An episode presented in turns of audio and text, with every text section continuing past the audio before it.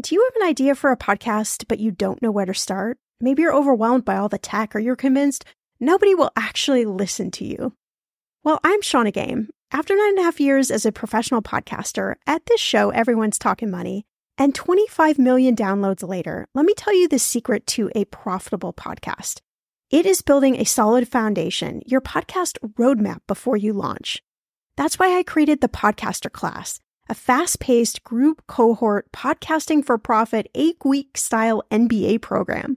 The podcaster class is immersive, comprehensive, and insanely motivational. If you want to create a podcast, DIYing a launch is just not the way to go.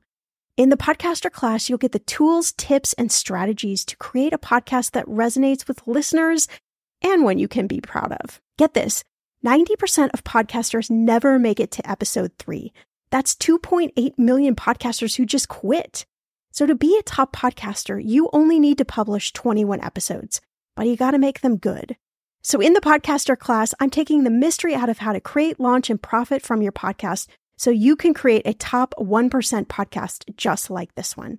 The May cohort is now open for enrollment. Classes start May 22nd. There are only 15 spots open. You are going to learn podcasting with me and 14 other amazing people. You can learn all the details at thepodcasterclass.com. Use code podcast when you sign up for $100 off. That's thepodcasterclass.com. I'm going to be real with you.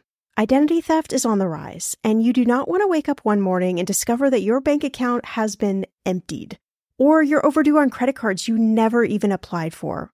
We talk about this often on the podcast, but you don't realize how much of your information is available to scammers on the internet and how susceptible you and your family are to identity theft and fraud. I know it's scary, but now you can get your data removed with Delete Me. That's why I personally choose Delete Me.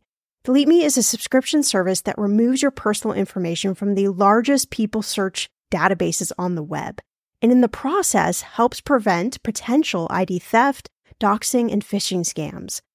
I just started using Delete Me and I got my regular personalized privacy report. I was shocked what they found and removed. It was pages of information about me that I did not want online. Here's how it works you sign up and provide Delete Me with exactly what information you want deleted, and their experts take it from there. I cannot tell you how relieved I felt to have Delete Me. And you know, it's also a great service for your parents or grandparents to help protect them from identity theft. Delete Me is not just a one time service. Delete Me is always working for you, constantly monitoring and removing the personal information you do not want on the internet. Take control of your data and keep your private life private by signing up for Delete Me, now at a special price for my listeners. Today, get 20% off your Delete Me plan when you go to joindeleteme.com slash ETM and use promo code ETM at checkout. The only way you get 20% off is to go to joindeleteme.com slash ETM and enter code ETM at checkout. J O I N D E L E T E M E dot com slash ETM. Go to joindeleteme.com slash ETM and use code ETM for 20% off. So I think index funds is arguably the greatest invention of the financial industry of the past half century. Uh, this is a really cheap, simple product that has saved millions of Americans hundreds of billions of dollars just directly.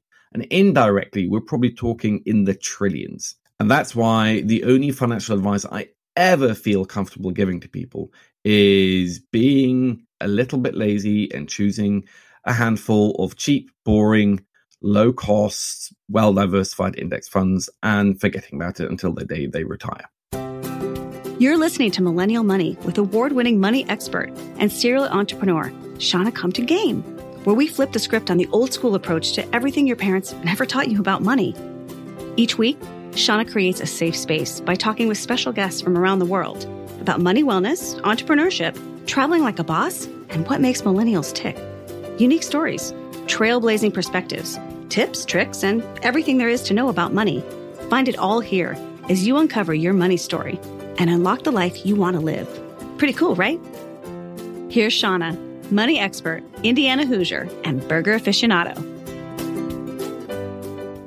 Welcome back to the show, my friend. I'm so excited to have you here for this.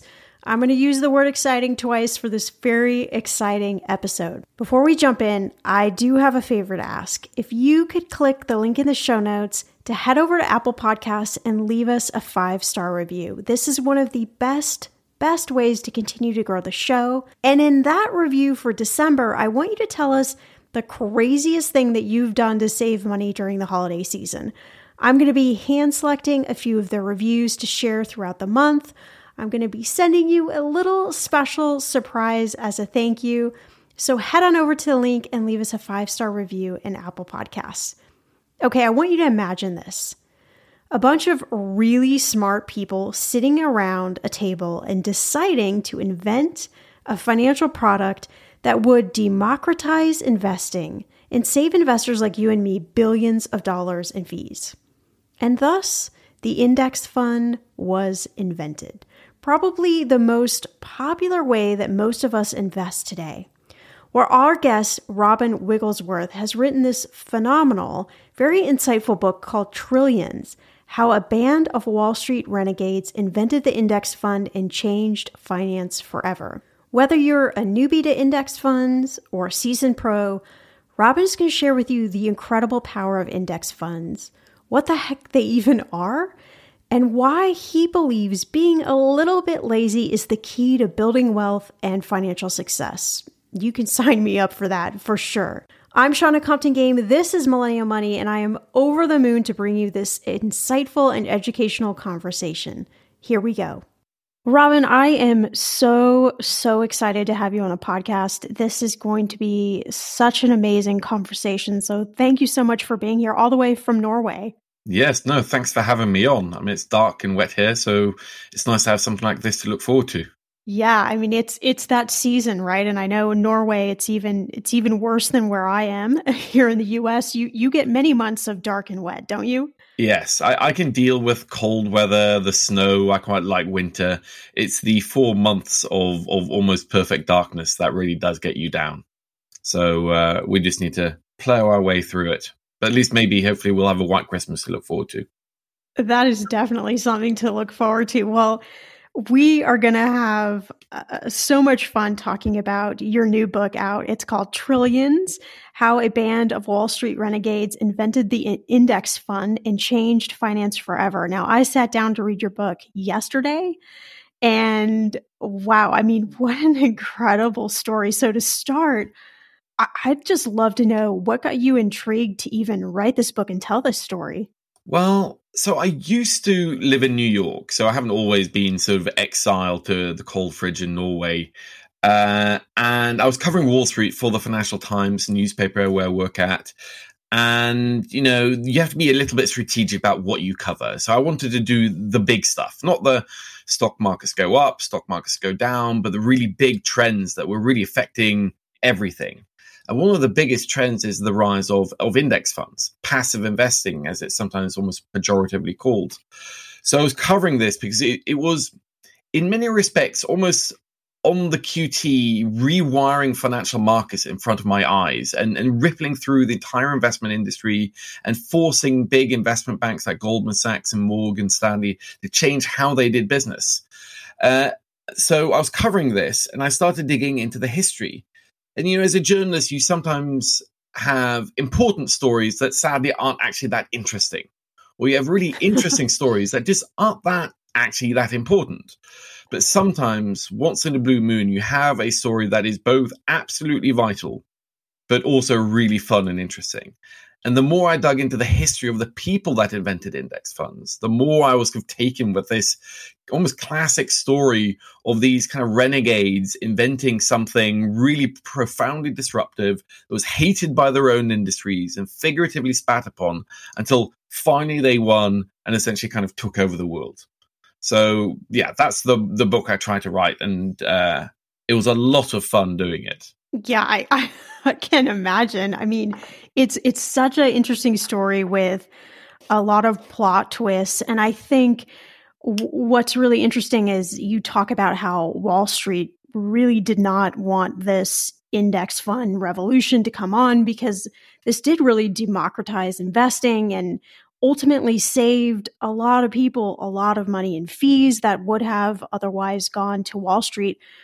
For someone listening though who maybe, you know, is new to to Wall Street and how things work, walk me through a little bit about what was the investing world like before this index fund kind of evolution? Well, so it was just a radically different world, right? Obviously, it's the pre internet days, but broadly speaking, when financial markets were first invented, you know, it was individual, wealthy people that maybe invested through a stockbroker in the city of London or, or you know, on, on, Wall Street. And there was physically a market outside on the street then. And then over time, this became more professional and people pooled money into collective investment funds. So there'd be investment trusts, and, and the first mutual funds started emerging in the US 100 years ago. And for most of you know the subsequent century, it's all been about mutual funds.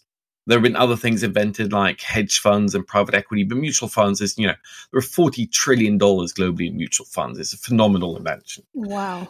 But, you know, I don't want to be too mean to against people that work in finance because most of the people there are incredibly upright, hardworking, smart, brilliant men and women. Um, but I don't think I'm speaking out of turn by saying that most industries are keen on stuff that ensures they get paid well rather than how you get paid well right? Most electricians, yeah, exactly. Most electricians don't want to charge you the lowest possible price, right? Um, so investment funds were always quite expensive. Uh, at the same time, in the 50s and 60s, especially, and by the 70s, this was well known in academia, people realized that the, even the professional fund managers actually did a really bad job. Now, some of this is just the simple maths that for everybody who buys or sells a stock, somebody's on the other side of that trade. And over an entire year, you know, everybody who has done worse than the market, somebody has to do better, and vice versa. So if you're paying these people a lot of money, on average, the average investor is going to make do less than the market. But people still kind of thought that, well, I can pick the best fund managers, the smartest people, the people that can do really well over a 10 year, 20 year period. But in reality, as the computer era dawned and people for the first time had concrete actual data written on like magnetic spools back then, they could see that the average fund manager didn't just do a little bit worse than the market, they did way worse than the market. Over a 10 year wow. period, the vast majority of professional fund managers who remember, you know, are smart, hardworking people cannot beat the market. So that was the impetus be- between some heretics thinking that, well, if we can't beat the market, how about we just join the market and create a fund that literally does nothing but track an entire index, stock market index like the Dow Jones Industrial Average or the FTSE as cheaply as humanly possible. And that's what they did. It's incredible. Yeah. I, I want to dive a bit into this this motley crew of of nerds, mm. really smart people who who got together and kind of came up with with this idea. Tell me a little bit about who they are and how how this idea really originated for them. Well, I think the idea is originated in academia. I mean, it's quite often to dismiss, you know, what academics do is of ivory tower pontificating. But I really think there were just a handful of economists, you know, almost all of them went on to win Nobel Prizes uh, for their work on, on things like this, that first, you know, mathematically showed, uh, you know, that the stock market was actually a pretty good bet in the, as a whole. Like you could buy the market portfolio, as a guy called Bill Sharpe said, and that would probably be the optimal trade off between the risk of your investments and the return of your investments. And then somebody like Gene Fama also came out with a fully fledged theory for why this was. Why were active managers, professional managers, doing such a miserable job on average? And he called it the efficient markets theory. That, you know, over time, you know, the market constantly bakes in all new relevant and sometimes, frankly, irrelevant information all the time. So the market might be wrong from time to time, but it's almost impossible to know ahead of time why that is. Um, so those were the academics that inspired like the first batch of pioneers. And there were essentially, you know, three men, because it was all men in finance back in those days, working at second, third tier financial institutions far away from Wall Street. And I don't think that was a coincidence that they weren't working at sort of pedigreed big institutions at the time. So I think most institutions hate disrupting themselves, right? right.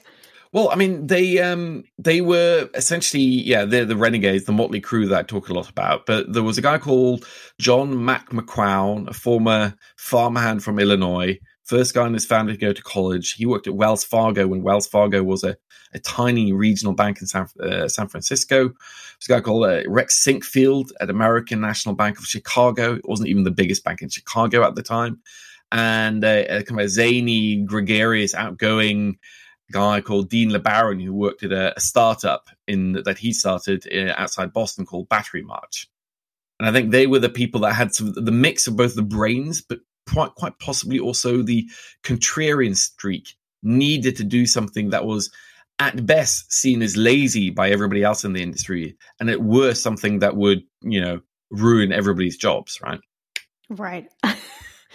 it, it's it sounds like uh, I mean, it's just it's crazy to think about how really smart people got together and just decided, you know, we're just gonna we're just gonna change things, and how it hadn't been changed prior, I think, is just a really interesting story. And then you write like the growth of mutual funds uh, i believe somewhere around 16 trillion i think by the end of 2020 the growth just such a fast growth. Like why do you think index funds grew so fast? Is it just because finally individual investors were able to invest in something that you know ultimately saved them time and money? Yeah i mean it's the convenience and the, the cost. So, I mean, it took a long time. This was the first index fund, the very, very, very first index fund, uh, sprung out uh, in 1971. It managed the money for Samsonite pensions, Samsonite's pension plan, and there were lots of pension plans that adopted this because they could they could see the numbers, the data. Um, but for ordinary investors, this took a long time. This took decades to sink in. And it took people like Jack Bogle and Vanguard, the company he founded, to really sort of hammer this point home that, you know, even if you believe that there are active managers that can sustainably beat the market, usually they're so expensive that the vast majority of people are better off in index funds. And it's really only in the last 20 years this has taken off completely. So I think it took something like 30 years for the first trillion dollars in index funds. And since then, yes, we're now at 17 trillion dollars in so those are index mutual funds and exchange traded funds, which is sort of a index fund 2.0 that trade on a stock exchange just like any share, really. Um, and it's just so titanically big, right? It's bigger, growing faster than pretty much any other corner of the financial industry. And I think the reason why some people, you know, are paying more attention to this, why I'm paying more attention to it, is that, you know, if this growth rate continues, they're kind of going to gobble up big chunks from the entire US or global stock market and, you know, have a lot of power eventually. Yeah. And then, and then what, what can we do with that power?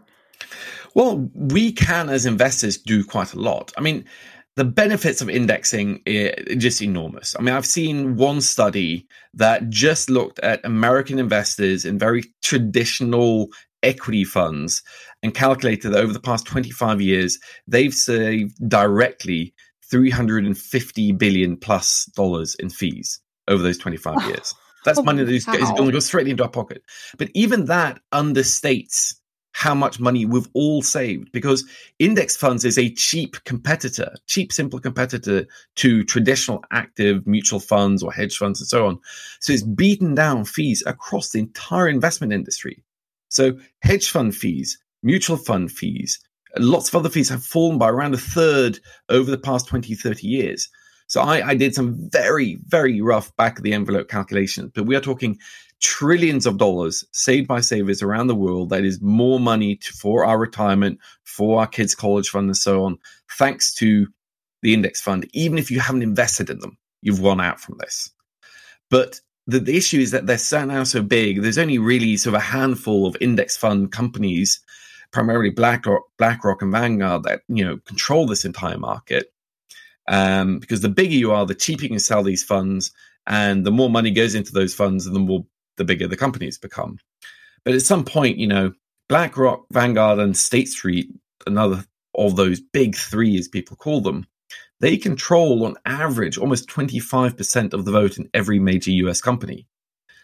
And, you know, this is a time when we're all kind of feeling a little bit nervous about, let's say, social media companies and technology companies having so much concentrated power. And the investment industry is far more sort of splintered still. But I think we're right to maybe start thinking at least about whether we feel comfortable with so much corporate power kind of resting through these index funds at these just a handful of investment firms really.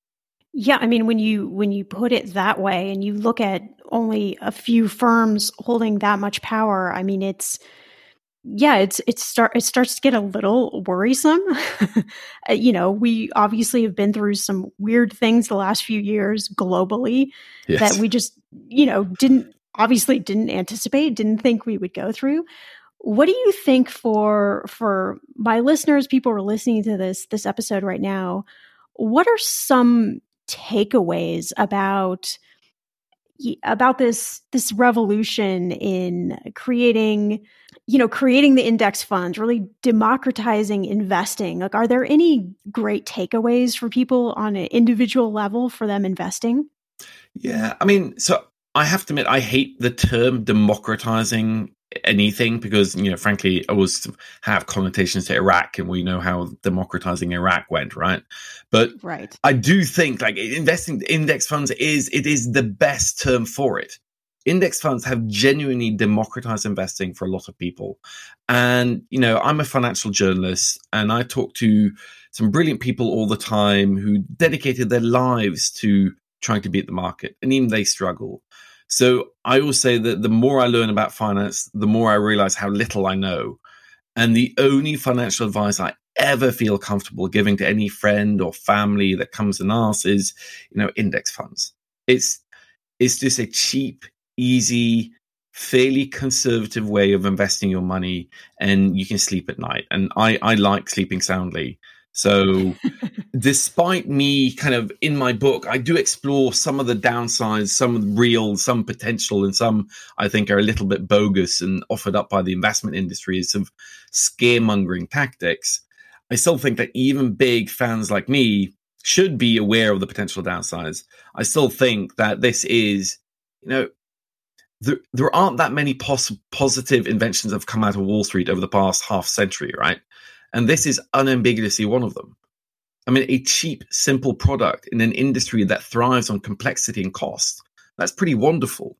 So I think people should be aware of what goes into an index fund because, frankly, they can all be very different. There's a world of difference between buying, let's say, a Vanguard 500 index fund that you know costs you 0.04% and a outrageously complex triple leveraged options based ETF sold to you by a financial advisor who's stuffing his own pockets on the fees from that sale. Uh, that is quite liable to blow up in your face. I mean, there are many, many examples I can give of, frankly, stupidly structured index funds that should never be seen the light of day, let alone touch the portfolio of an ordinary investor. Uh, but broadly speaking, this is an actual revolution that we can celebrate uh, pretty much unambiguously.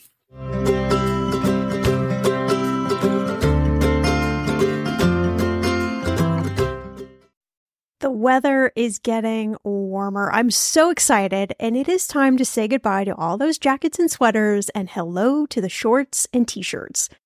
I wanted to update my summer workout wardrobe for the long haul without, you know, spending a fortune. Luckily, I found Quince and I am in love. Quince is your go to place from everything from premium European linen dresses, blouses, and shorts from $30, washable silk tops, timeless, 14 karat gold jewelry, and so much more. The best part of all, all Quince items are priced 50 to 80% less than similar brands. By partnering directly with top factories, Quince cuts out the cost of the middleman and passes those savings on to you. And Quince only works with factories that use safe, ethical, and responsible manufacturing practices and premium fabrics and finishes. I love that. Okay, I bought the dreamiest pair of workout leggings and a bright pink workout top to match. Honestly, ladies, I gotta tell you, these leggings you need. The price cannot be beat, and I feel like a million bucks wearing this cozy, workout friendly outfit. I've worn it for like five days straight. Get warm weather ready with Quince. Go to quince.com slash ETM for free shipping on your order and 365 day returns. That's Q-U-I-N-C-E dot com slash ETM to get free shipping and 365 day returns. Quince.com slash ETM. Okay, friend, I want to know what are your money goals this year? Are you saving to buy a house or maybe a wedding or a dream vacation to somewhere tropical? If that's you, please, please take me with you. Or maybe you want to just grow your emergency fund because let's be real, life is expensive. I want to make sure you reach your goals, so you need Monarch. That's why the Wall Street Journal named it the best app for growing your savings. Monarch is the top rated all in one personal finance app. It gives you a comprehensive view of all your accounts, investments, transactions, and more. You can create custom budgets, track progress towards your financial goals, and collaborate with your partner. And now get an extended 30-day free trial when you go to monarchmoney.com slash ETM. Here's what I love. Monarch is the most customizable budgeting app. You can change the layout of your dashboard. You can go between light and dark mode. You can create custom budgets and notifications. You can set up all of these automatic rules for your transactions and notifications and so much more. Monarch is obsessed with constantly improving their product. Get this. They release updates every two weeks and they even allow customers to submit suggestions, vote on requested features, and view the product roadmap. This, my friend, is totally original. Plus, they will never sell your data to third party or show you ads. I think that's really important. After trying out Monarch for myself, I understand why it is the top rated personal finance app. And now listeners of this show get an extended 30-day free trial when you go to monarchmoney.com slash ETM. That's M-O-N-A-R-C-H-M-O-N-E-Y dot com slash ETM for your extended 30-day free trial. In those moments when money is just not moving as fast as your dreams, Earnin provides the financial momentum you need to keep moving forward. Earnin is an app that gives you access to your pay as you work up to $100 per day or up to $750 per pay period. You just download the Earnin app and verify your paycheck. Then you access up to $100 a day as you work, and you can leave an optional tip. Any money you access plus tips are automatically repaid from your next paycheck. I honestly would use Earnin in lots of different ways, but what's on my mind recently is I need a night out. I need some good tacos to sip on a few virgin margaritas and celebrate you all helping this podcast earn 26 million downloads. Make Earnin a part of your financial routine and join Earnin's over 3.5 million customers who say things like, When I think about Earnin, I think about financial stability and security. Gives me a lot of peace of mind. Download Earnin today, spelled E A R N I N, in the Google Play or Apple App Store. When you download the Earnin app, type in Talkin' Money under podcast when you sign up. It will really help the show. Talkin' Money under podcast. Earnin is a financial technology company, not a bank, subject to your available earnings, daily max, pay period max, and location. See earnin.com slash TOS for details. Bank products are issued by Evolve Bank and Trust, member FDIC. I'm sorry, but I have the best dog ever. Her name is Winnie Stardust. She is a mini golden mountain doodle full of life, and I would do just about anything to keep her happy, healthy, and safe. Today's episode is sponsored by the ASPCA Pet Health Insurance Program. Your pet is part of your family and you want to do the best for them. But vet bills can really add up. We jokingly keep telling Winnie she needs to get a job to pay for her vet bill. That's why you should check out pet insurance. And with ASPCA Pet Health Insurance, you can focus on the care your pet deserves and cover what matters most. The ASPCA Pet Health Insurance Program offers customized accident and illness plans, making it easier for pet parents like you to help your pet get the care they need. The ASPCA Pet Health Insurance Program has been around for over 18 years, and they've helped more than 600,000 pets during that time. They allow you to customize your plan, helping to ensure that your pet's plan is as unique as they are. Because vet bills can really add up, especially when you are least expecting it. It's simple. Use their app to submit a claim and you'll receive reimbursement for eligible vet bills directly into your bank account. To explore coverage, visit aspcapetinsurance.com slash ETM. That's aspcapetinsurance.com slash ETM. Again, that's aspcapetinsurance.com slash ETM. This is a paid advertisement. Insurance is underwritten by either Independent American Insurance Company or United States Fire Insurance Company and produced by PTZ Insurance Agency Limited. The ASPCA is not an insurer, is not engaged in the business of insurance. So, how do we? I mean, obviously, we can't give investment advice, but how do we, as the everyday investor, then sort our way through these index funds to figure out which ones are are solid, are good investments, and which ones are maybe the not so good ones? Well, exactly how much you invest in what, like you say, we are not, well, I'm not a financial advisor. So, you know, it depends on like how many years you have till retirement and health issues. It's all very idiosyncratic. I have to admit the US tax system, despite living there for four years, was a mystery beyond the cosmos for me. I have an easier time with nuclear physics than I do with the US tax code. So stuff like that you need advice for. But fundamentally, you know, investing, as Jack Bogle said, is one of those rare uh, areas of life where you get what you don't pay for. You actually do better by being cheap and lazy. And by being cheap, I mean buying the cheapest funds you can, broadly speaking, almost always do better. Even the cheaper, actively managed traditional mutual funds do better than the expensive ones in the long run. And being lazy by just not overthinking things. Go, don't go punting money on GameStop or AMC or crypto, but just finding a, a handful of broad, boring, well diversified index funds sold by people like Vanguard and putting a bit of money into them every year and then periodically rebalancing towards bonds as you get older. It's kind of it's the the advice that most financial advisors give, or at least good ones, the ones I've spoken to give that actually, you know, don't try any hail mary stuff right with your your personal savings because you can get yourself into a pretty deep hole that is hard to dig out of especially if you're younger. You know saving a little bit of money in a X stock market index fund can make an enormous amount of difference by the time you're kind of in your 60s and 70s thanks to the magic of compounding returns.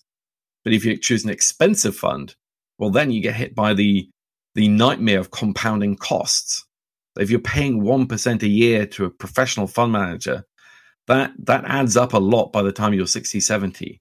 And I can guarantee you that statistically, all the data shows that you will do way worse, way worse than somebody who just chose a boring, plain vanilla, lazy index fund.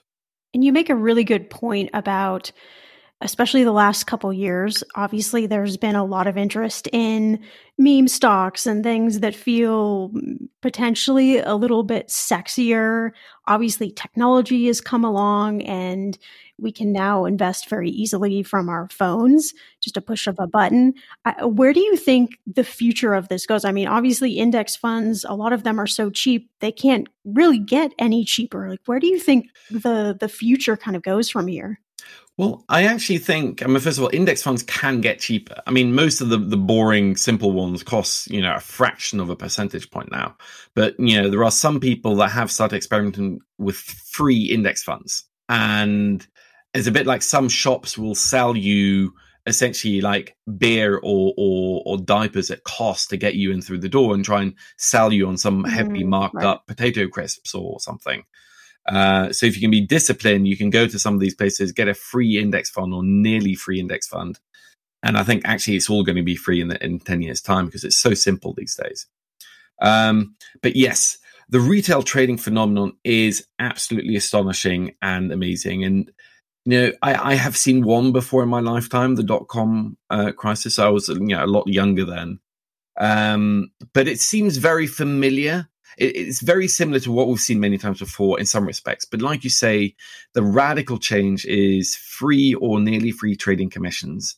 You know, even in the 90s, people still had to pay up, you know, $8 per trade. And also, you can do it on your mobile phone. You can be on the bus on the way to school and do this. And, you know, back in the day, you had dial up modem. And for people who haven't listened, I remember that. that. I know it's awful, right? yes, it's terrible. I mean, just the sound of it still makes me, you know, grind my teeth. Yeah.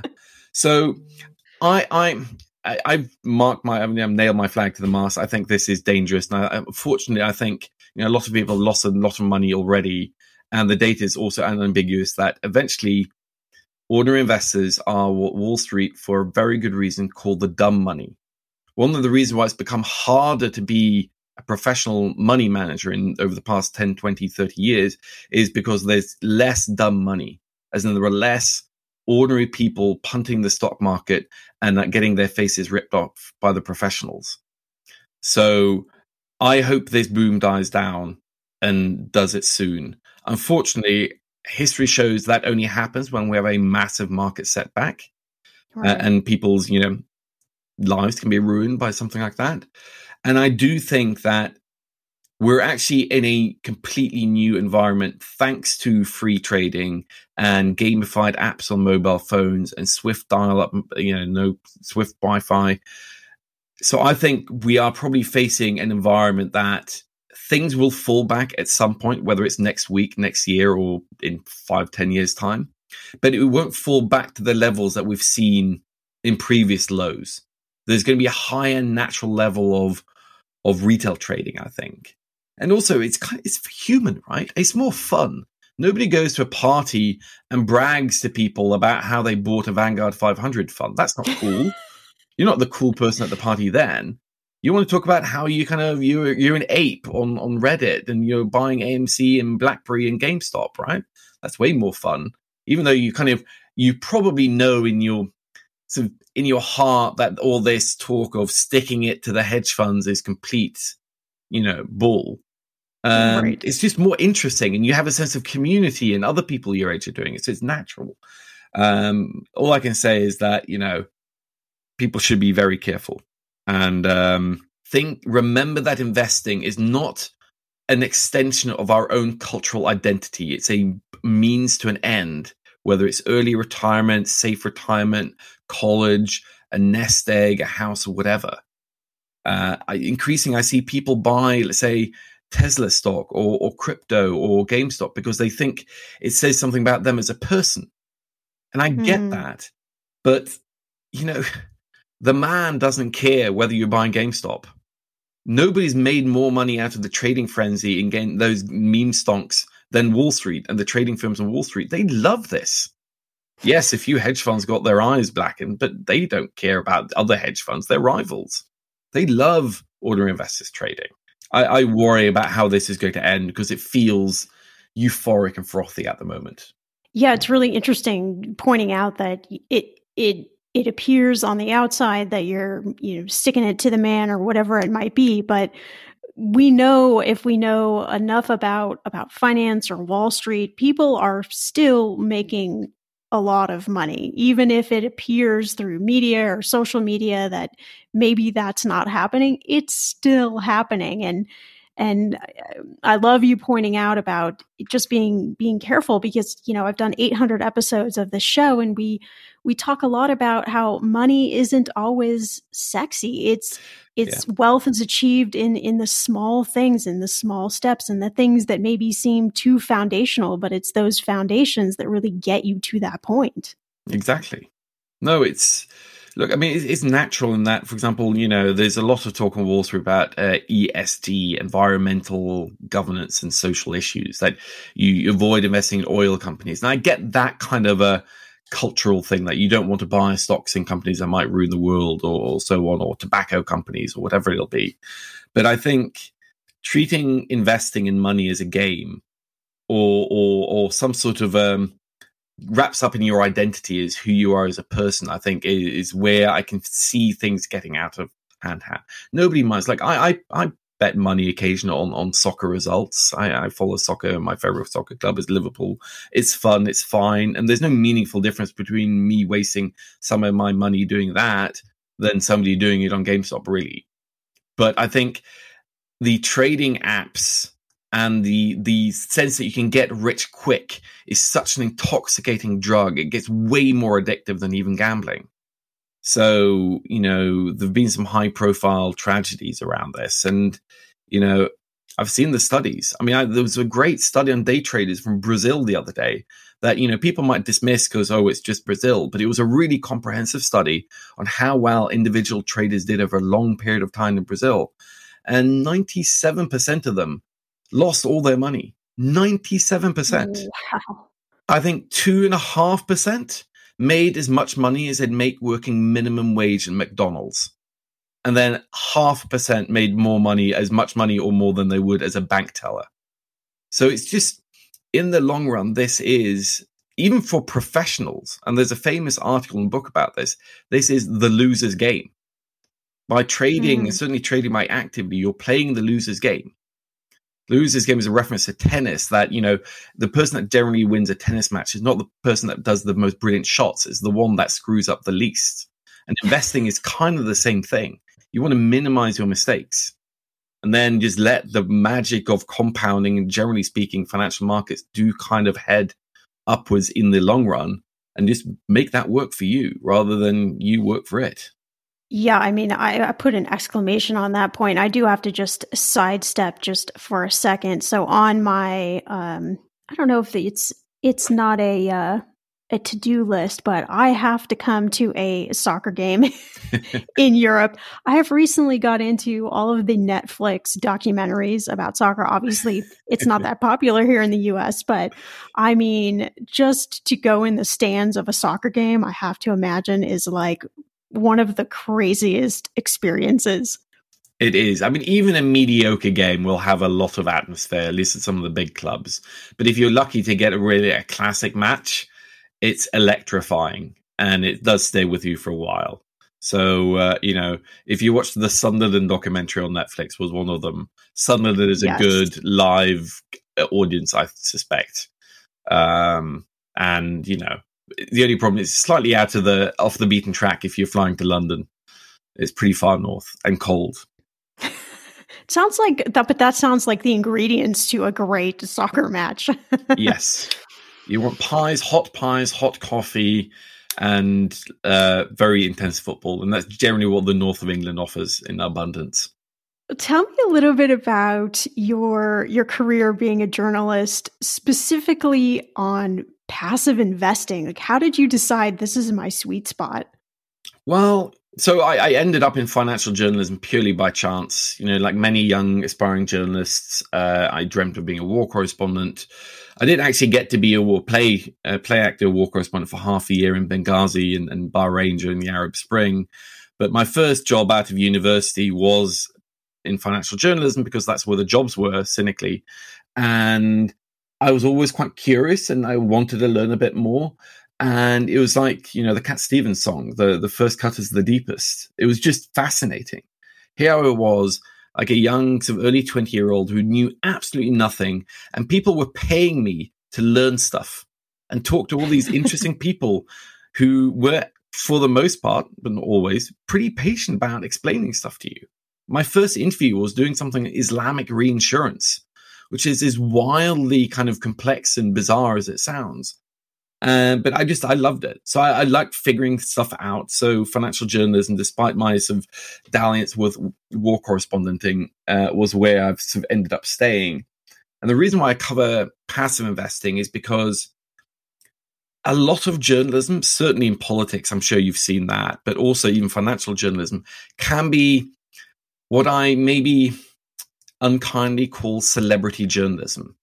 Like every industry has its celebrities and you know what they say makes news. And uh, to a certain extent they've o- earned that status. But there can be almost over coverage of certain areas. And for me you know whether it's hedge funds or private equity or big banks and jamie dimon and people like that you know they get really well covered. There's lots of people that cover them all the time but quite often the most interesting and certainly the most important stories are the ones that aren't well told because they seem kind of boring so if you think of the financial crisis, yeah, a lot of people kind of saw parts of the puzzle, saw bits and bobs, but they either didn't put it together or you know they were too focused on the celebrities, as it were, not the overall shift in the fabric of the financial system that was happening. So I always kind of try to focus on that. Like I do write about people. People are fascinating. My book is, you know, it's a narrative story about people, the people that did this. But I think fundamentally, I kind of want to use people as way to explain people the more important, bigger shifts. And the rise of index funds is a classic one that's kind of on the face boring.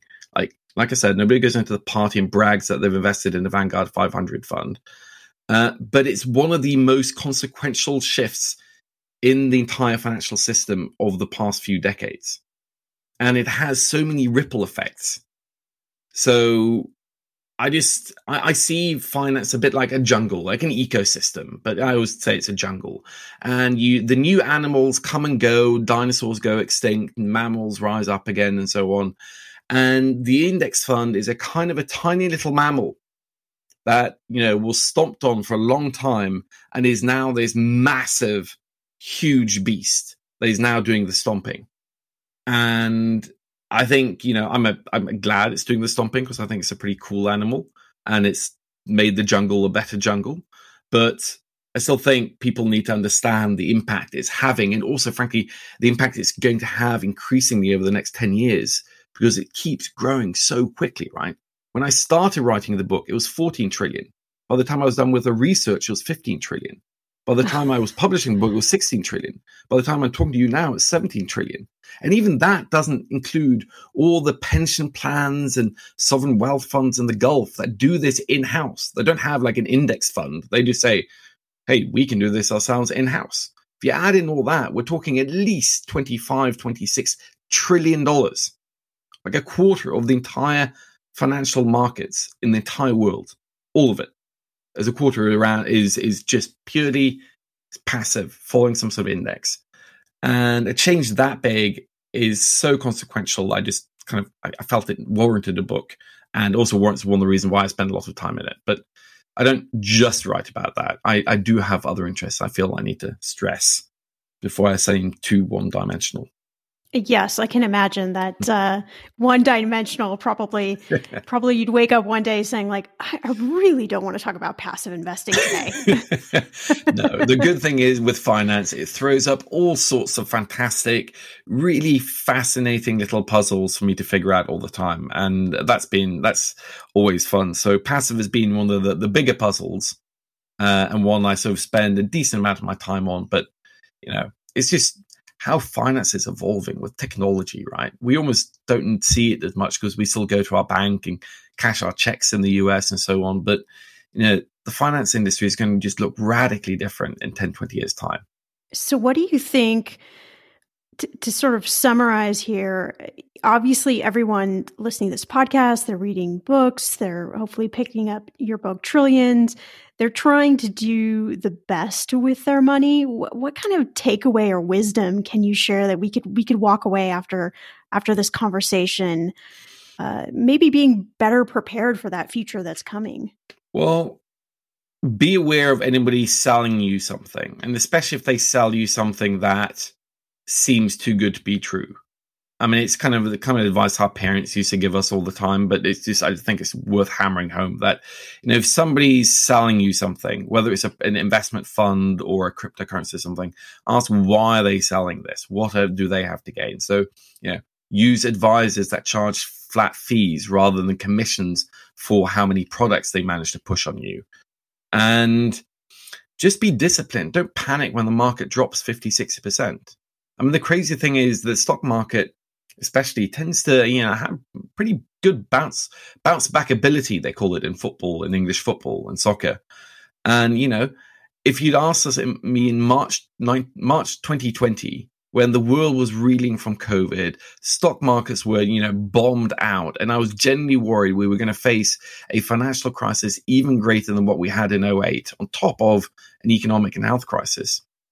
You know i would have said oh God, this is terrible. This is awful. We're all going to do. We're all doomed. The stock market's a complete disaster zone for ages. Well, lo and behold, the US stock market has more than doubled since that low in March. So if you'd panicked and pulled your money out, you would have done badly. So that's why I always say investing is one of the rare walks of life, perhaps the only one where it pays to be lazy. But a, a better word is probably disciplined. Like being lazy by choosing just a few funds, cheap ones, broad ones, and then sticking to that course. There's a reason why Jack Bogle, who founded Vanguard and built it into this like eight trillion dollar investment empire, entitled his final book, his autobiography, "Stay the Course."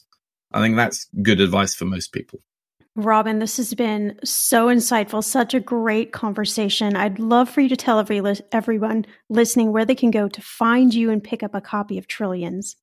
Well, uh, it's definitely sold on all sorts of good and bad online retail sales uh, sites like Amazon and so on, but Barnes and Noble, uh, most good and hopefully some of the bad bookshops and retail outlets will have a copy. I hope. And if not, then I'm way too active on Twitter. Uh, it's the, the, the, the, crack cocaine of journalism is, is social media, of course. so, you know, hit me up there. And if you haven't been able to get a copy, then I'll either get Penguin to send you one directly or I'll, I'll sort it out, find out how you can get one.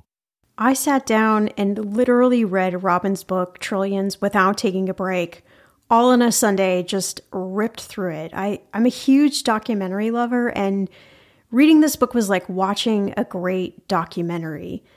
It's just amazing to hear about the invention of something like the indexed fund and how that has really revolutionized the investing world for you and me. I just, it's almost like, why didn't somebody think of this sooner?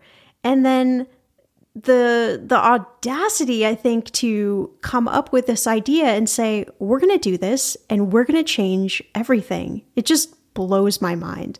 I could obviously go on and on about it but i'll leave you at this. You need to read this book. So as always if you love this episode share it with a friend or family member somebody who you think would be a little bit interested in learning about index funds as well. As always you can head to the show notes for all the links to our episode guests as well as our amazing episode sponsors that make this podcast possible. I'll see you right back here in a few days for a brand new episode. Hey, you. Yes, you. Before you go, we want to say thanks for listening to this episode of Millennial Money. For all the links, tags, and ads you've heard on today's episode, check out the show notes or go to mmoneypodcast.com, where you'll find more episodes to share with your friends. While you're at it, leave us a review and make sure to subscribe wherever you listen so you don't miss out on all the money tips and tricks that will take you from a millennial regular to a millennial money expert. See you back here in a few days with a fresh new episode.